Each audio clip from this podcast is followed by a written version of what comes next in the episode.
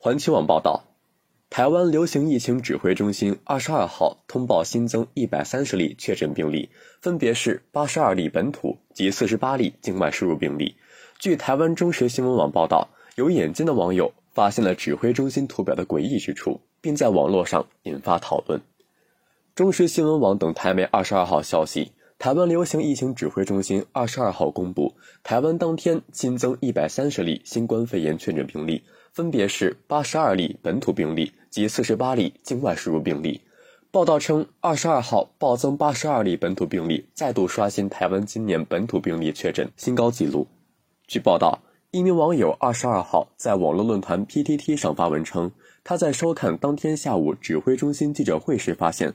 指挥官陈时中一开始端出的确诊病例图表上，四十八例境外引入的字体大小比八十二例本土确诊还要大。该网友忍不住嘲讽：“台卫福部疾管署是不是图表鬼才？是不是该学起来好好运用呢？有没有作图先进可以指导？”其他网友也纷纷留言表示：“梗图制台优秀。”还有网友讽刺：“每次都有新花样，真厉害！其他事情跟作图一样用心就好了。”更有网友炮轰小动作最会，可悲 CDC，都已经大爆炸了，还在搞有的没的，这张图应该会成为永远的笑柄。感谢收听羊城晚报广东头条，我是主播张世杰。